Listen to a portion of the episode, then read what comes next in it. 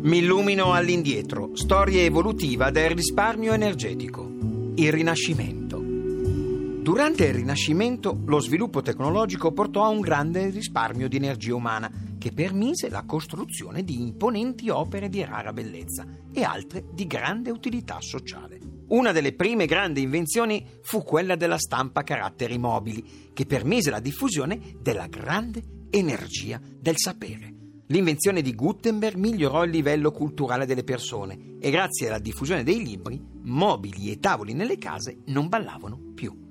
Grazie ai libri, Leonardo da Vinci poté studiare le leggi che gli permisero di progettare i Navigli di Milano, un'opera che a quei tempi consentiva di governare l'acqua e usarla per i trasporti cittadini.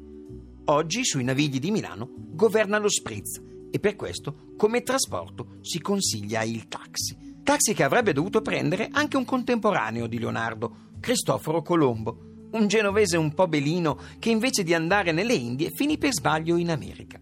Nonostante questo errore, molti storici considerano Cristoforo Colombo il più grande navigatore della storia. Per altri invece è molto meglio il Tom Tom. Figura fondamentale del Rinascimento fu Niccolò Copernico, che con i libri delle sue teorie non cambiò solo il mondo, ma l'intero universo. Per Copernico il Sole era il centro di tutto e gli altri pianeti gli giravano attorno. Giravano proprio come le penne dei monaci amanuensi che per colpa della stampa improvvisamente rimasero senza lavoro.